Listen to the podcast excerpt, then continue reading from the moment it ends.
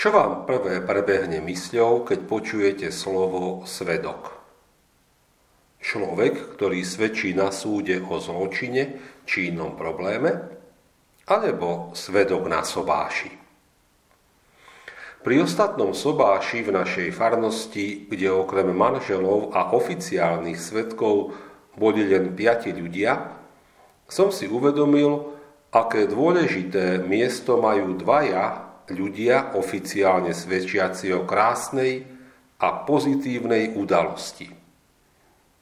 Mimochodom, ich úlohu úžasne opisuje Alessandro Manzoni vo svojom románe Snúbenci, ktorý patrí k, svo, k skvostom talianskej i svetovej beletrie.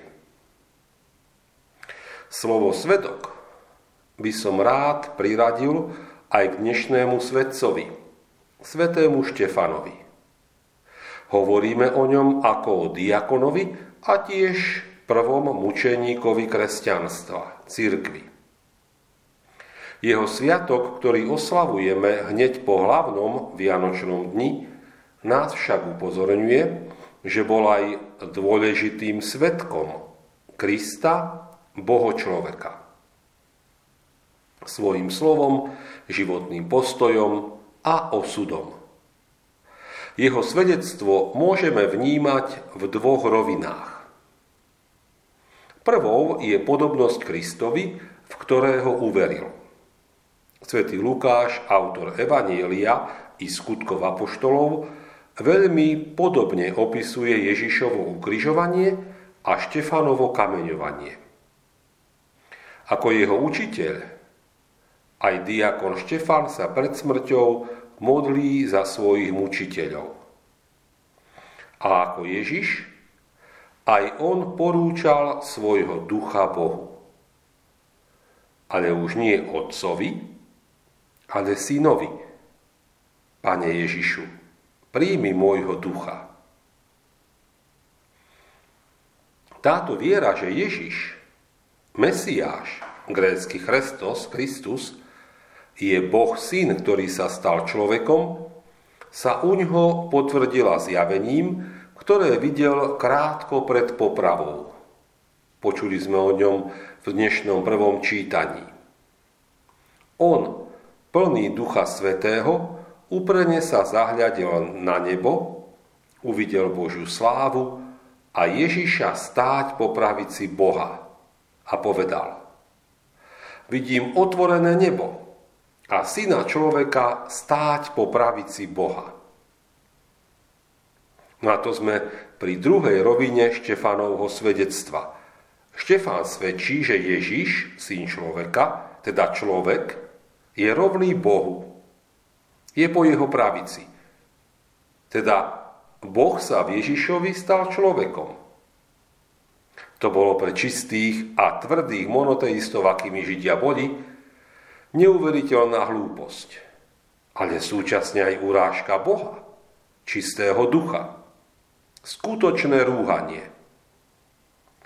Preto strašne vykríkli, zapchávali si uši a všetci sa na ňo vrhli. Vyhnali ho za mesto a kameňovali. Myslím, že práve táto druhá rovina Štefanovho svedectva nám ukazuje, prečo slávime jeho sviatok práve na Vianoce. Veď Vianoce sú o vtelení Boha Syna, o tom, že Boh sa stal človekom. Za túto pravdu Štefan položil život. Je teda nielen mučeníkom, ale aj, vedný, aj veľmi hodnoverným svetkom tajomstva Vianoc. Vráťme sa však k termínu syn človeka.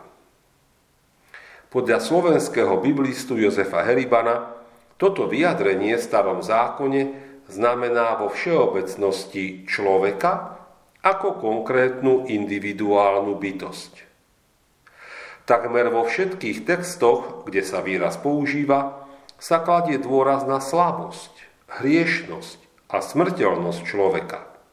Teda na to, čím sa človek líši od Božej moci, svetosti a slávy. Syn človeka je niečo, niekto, kto je oproti Bohu na opačnej strane prírodzenosti. Veď Boh je čistý a dokonalý duch. Preto nie divu, že ak Štefanovi oponenti mali v hlave takéto chápanie syna človeka, nemohli zniesť, aby bol po Božej pravici. To nejde. Boh je Boh a človek len človek. Profesor Heriban však spomína, že v knihe proroka Daniela, ktorá patrí medzi časovo posledné knihy Starého zákona, máme aj iný pohľad na tento termín. Vystupuje tam bytosť podobná synovi človeka a ide o osobu posledných čias, tzv. apokalyptickú.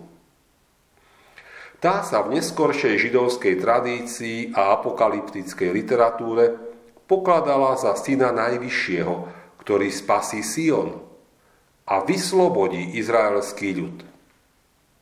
Tak sa výraz syn človeka stal výrazom na označenie Mesiáša. V evaneliách sa termín syn človeka vyskytuje 77 krát. Väčšinou ho používa Ježiš sám o sebe. Je zretelné, že sa odvoláva práve na Danielovo proroctvo. A týmto termínom deklaruje, že je Mesiáš.